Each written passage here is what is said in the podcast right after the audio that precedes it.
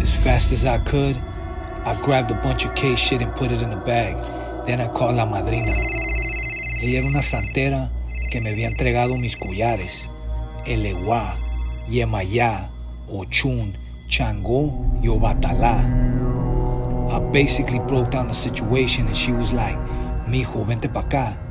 So I jumped in my freshly washed vehicle and headed straight over there. Her house was in Otay. This man in the military was a 101 year old veteran, and he would explain to his family why he lived so long. He believed that man would kill you, as his belief in God will keep him alive. The idea of death, the fear of it, haunts the human animal like nothing else. She could tell I was spooked, and without wasting no time, she began doing a reading on me. Iku, death was in the air. So she's like, le tenemos que dar de comer a la tierra, al piso. It's a ceremony where you do animal sacrifice, a blood offering, so that you don't have to give up yours. It's an exchange, the animal's life for yours. No, pues el vato no paraba, hacer música no paraba. Pero pues su música es otro cotorreo, o sea, pues si tú ves la evolución de su música, man, te, te sacas un. Pues te sacas un trip, te sacas un viaje porque empieza acá onda cholera y luego su, mística cambia un poco, ¿va? se, empieza a mixtear este, pues todas las culturas de diferentes países, este, pero pues sin dejar de, de mostrar el amor y, el respeto para el chicano rap, pero sí ese vato tiene, tiene, tiene un chingo de controversia en su música, si, si tú lo sabes y si lo entiendes, ¿verdad? porque es muy difícil entender, muchos, muchos lo critican, muchos lo- les gusta, pero sí es muy un poco difícil entender la música de Conejo, los conceptos, las culturas, lo que maneja en sí, porque sí en la, en la evolución de su música de Conejo yo creo que ha ido evolucionando y ha ido sido, se ha estado haciendo para mejorar, es lo que yo creo, ¿verdad? Y pues como todo, ¿verdad? Para adaptarse a los, a los, a los nuevos, las nuevas generaciones. Pero sí, sí, está, está, está, es- es- está difícil entender la música. Si, si eres seguidor de Conejo, yo creo que sí vas a entender lo que estoy diciendo. Pero esa noche, I ended up going back to my pad. Even though I didn't feel safe there, I had nowhere else to go. Needless to say, I was up all night. I didn't get no sleep. I was basically standing by the window of my room on the second floor, looking out to the street. I'd pace back and forth, just looking over at my daughter that had knocked out in my bed. She was covered with her little blankets, and I had put a bulletproof vest on top of her.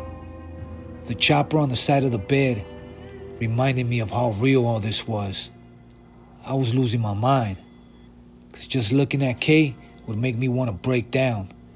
There she was, a little girl with no clue of what was going on. Yeah, I got to see firsthand how that shit works. You know, you gotta gotta move around different out there. So you just can't be all out there all. You know, you gotta keep a low profile. Or you'll get fucking body bagged like real quick. He was going through it, especially at the beginning. Then we kind of lost. We didn't lose touch. Well, I guess we kind of did because back then we don't have it like we have now with um, with all the social media. We can only communicate through phone cards. And if he called and I wasn't home, then I missed that call. I might not hear from him for a month. But yeah, it, there was a lot of crazy shit going on. Um, motherfuckers like people had hits on him.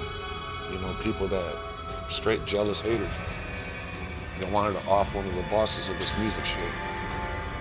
He made it through, and um, he was gone for a lot of years, and fuck it, he's back, stronger than ever.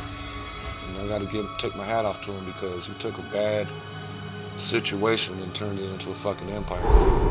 All these scenarios kept running through my head.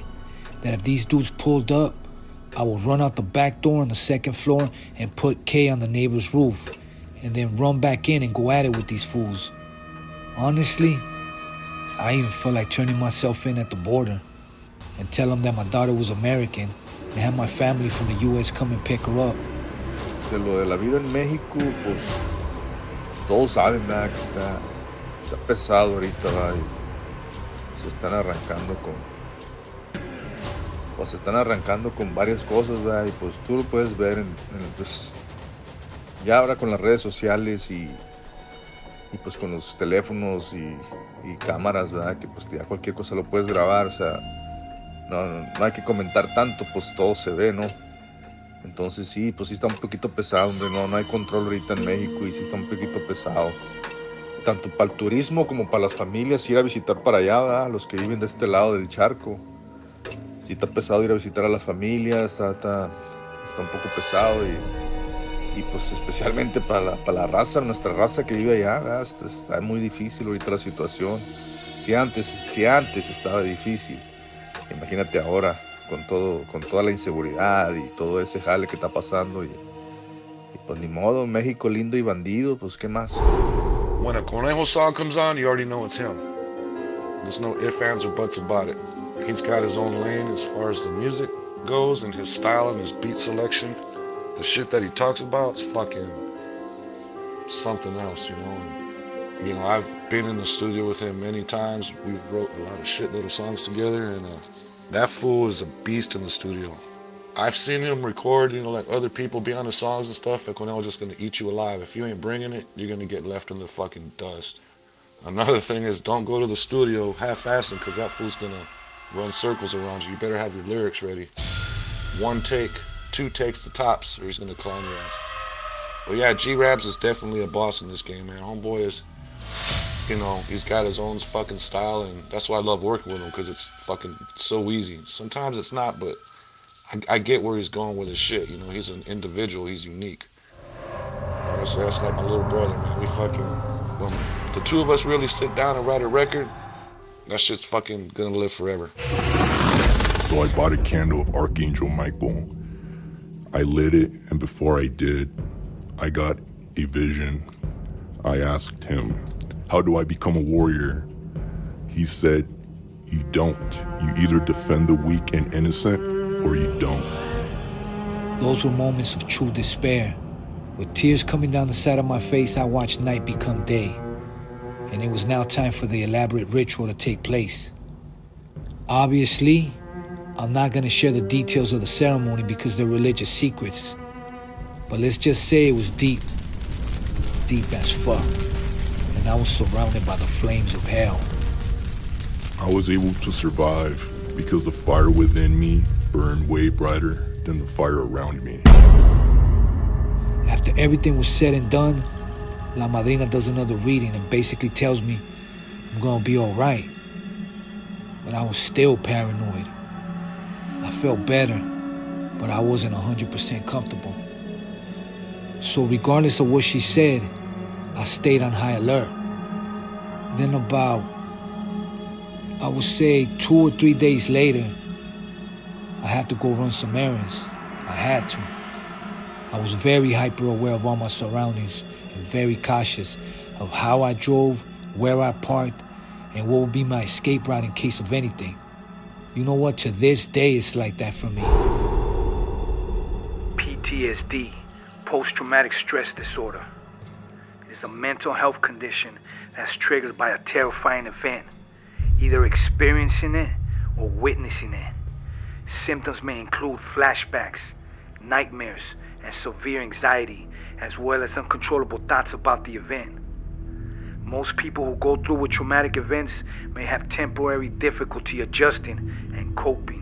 The first piece, which is the most important, is that which comes within the souls of people when they realize their relationship, their oneness with the universe and all its powers, and when they realize at the center of the universe dwells the Great Spirit, and that its center is really everywhere.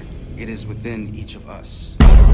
As I drove home, I tried my best not to drift off, but I couldn't help but to look out into the world and wonder what everyone else was going through. As I pulled up to my pad, I backed up and parked the car in the garage in a way I could just take off if I had to. As the garage door started to close and I got Kay out of her car seat, I made my way towards the front door of the house, where I noticed a small piece of paper on my doorstep. I picked it up and seen that it had a number on it. Above the number was the initial letter of the Shiesty Dude's nickname. Below the number was a small message that said, Call me. After going back and forth in my head for about an hour or so, I was like, fuck it. So I decided to give him a call just to feel things out. La verdad no, no, yo creo que es, a lo mejor está mejor que él te lo explique. Primero los códigos, ¿verdad? pues no lo puedo platicar, pero sí el carnalito andaba en la corrida y pues sí está pesado, hombre, o sea, no, no es cualquier cosa y, y pues ya después, ya pues como todos saben, va, pues lo, lo, lo pescaron, va, y este, ahí anduve yo cotorreando con él. Cuando estaba encerrado, pues tú sabes, ahí tirando la esquina al homeboy ahí con el commissary, con la, con la comisaría ahí para que, para que el carnal pues ahí tuviera para, para que no ande, para que no ande solo, para que pues estuviera ahí en la comisaría para comer, tú sabes, le hablábamos, este, había peleas de box, del canelo, pues ahí, ahí le hablábamos y se la platicábamos por teléfono, las peleas de box, o sea, al conejo siempre le ha encantado el box. Yeah, the Imperial album. You know, that's that's a fucking. You could write a movie about that fucking record, how it was made and everything behind it. But yeah, I was in Texas. Um, I get a call from Cornell about what the fuck happened, all that shit, and he gives me his location where he's at in Mexico. And I think we had been planning on making an album together for a while now. Like I said, by that time we already been rocking with each other for maybe like four years or five years. And um so I'm tripping the fuck out, like, damn, what the fuck? You're where? So anyways, like, yeah, fool, catch a flight over here and um you know, let let's get that album done. We didn't have the title yet, Imperial, but it was gonna be something or other. But anyway, I was like, fuck, I had to go to New York to do something for myself for one of my records, to work a distribution deal with these um, cats out there. They were from uh, Corona Queens, the distributor. So I go out there and I'm like, listen here, man, um, my boy's hemmed up. He's out there in fucking Mexico. Instead of, you know, just giving me the money for my record, why don't you let's use the money so I go out there and make a record with him. So I flew out to New York. I think I stayed there two days. They were interested. They said, go do it. So now I had to fly back to Texas real quick and had to get with all my producers. I said, I need your best beats fucking right now. Like, this is important. They all came through. And mind you, those beats back then, all the producers weren't like they are today. You, you can't buy them $200, $300 beats back then. 500 to 1500 to $10,000. So I put together all these fucking tracks from all the producers that showed me love, like, hey, go do that album. Fucking had to drive all the way to San Antonio, because that's an international airport, San Antonio, Texas. And I fucking jump on this plane. Was it Aztec Airlines? And I'm tripping out because we're going to Guadalajara. Fucking, um, the plane takes off, you know, we're in American airspace, you know, smooth sailing. I think as soon as we fucking crossed the border, that fucking plane put on the jets, man. We were fucking left turn, right turn, all fucking got your top speed. Like, what the fuck? I've never been on a plane that flew like that. So anyway, I get there, I make it through customs. Fucking C Rock's out in the crowd. He spots me. Fucking, we're out of there. We're on a taxi. Fucking, no, I think, no, we didn't catch a taxi. We took a fucking bus to a little ass fucking town. And we get to the spot where he's staying and it's fucking hot as a motherfucker. No AC, fucking. It was a pimp ass crib, but no air conditioner, fucking, you know, just the basics. So anyway, we chill that day, we talk, whatever, whatever. I fucking whip out the beats, we go over them. I think we had, I think I came with almost a hundred, maybe, uh, maybe almost a hundred. It was like fucking ten CDs full of fucking all the all the fucking files. And then we sat down one day. It was afternoon, and once we started vibing, boom, they just started coming. If I'm not mistaken, you ask Cornell, but I think we wrote that whole fucking record in one and a half days. Maybe that afternoon to the night, we chilled. The next morning, we got up, finished it. I think that same day, boom, that's when we got back on that bus, went all the way back to the city. He had a studio lined up. Turn my vocals up. And I think we recorded that whole album in one fucking day. We wrote it in one day and recorded it in one day. And then we did the pictures for it. And then we went back on the bus the little spot we were at. Get back to the city the next day to mix and master. And I believe we had th- that whole project was done, written, recorded, a day and a half, and then another day to mix and master. Yeah. So that was, to me, that album is probably the most important record I ever made because we went through a lot of shit to make that record. A lot of fucking shit, man. I think that's why it's one of the Chicano rap classics because people can actually feel like the urgency in that record. Like, dude, we're 20, 22 right now. Shit's still fucking sweet. So yeah, me and G-Raps did this shit. And I, I think we came up with the name Imperial we're like, this shit's gotta be Imperial, like Alabama. Hey, that's the name, fool. Because, you know, back then we're fighting for shelf space. You know, there were so many rappers out. You know, how are we gonna stand out? Cornell whipped up the magic and fuck it. To this day, that album's still hitting. Go give it a listen. Man will kill you, but it is God that will keep me alive. So again, I jumped back in my ride and headed out. I wasn't gonna call this dude from any of my phones, especially after what he had told me. That he had gave up my boy to the PFP and the DEA. The way I seen it, it was like if he already told on him, then he already told on me, and the government already knows where I stay. So I ended up going to these casetas. They're like phone booths. They're right there by La Cinco y Diez. The phone rang like three or four times before he picked up. I'm sure he was looking at his phone like I don't recognize this fucking number.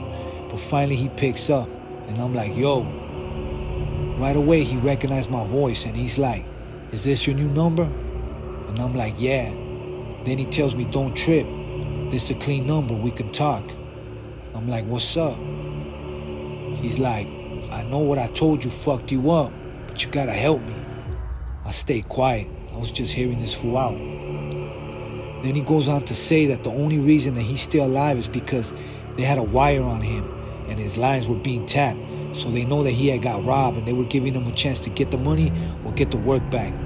He said they pulled up to his pad with a book of CDs and played him all his phone calls.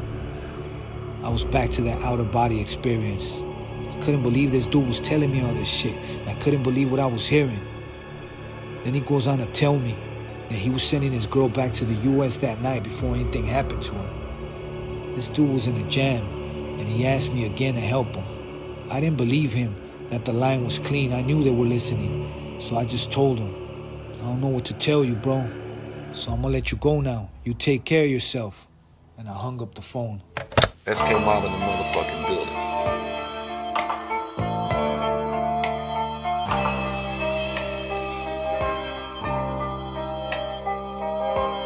Inside, a sinister mind. Inside, a sinister mind. Inside, a sinister mind. You are now tuned in to a sinister mind. Inside, a sinister mind. Inside, a sinister mind. Inside, a sinister mind. You are now tuned in to a sinister mind.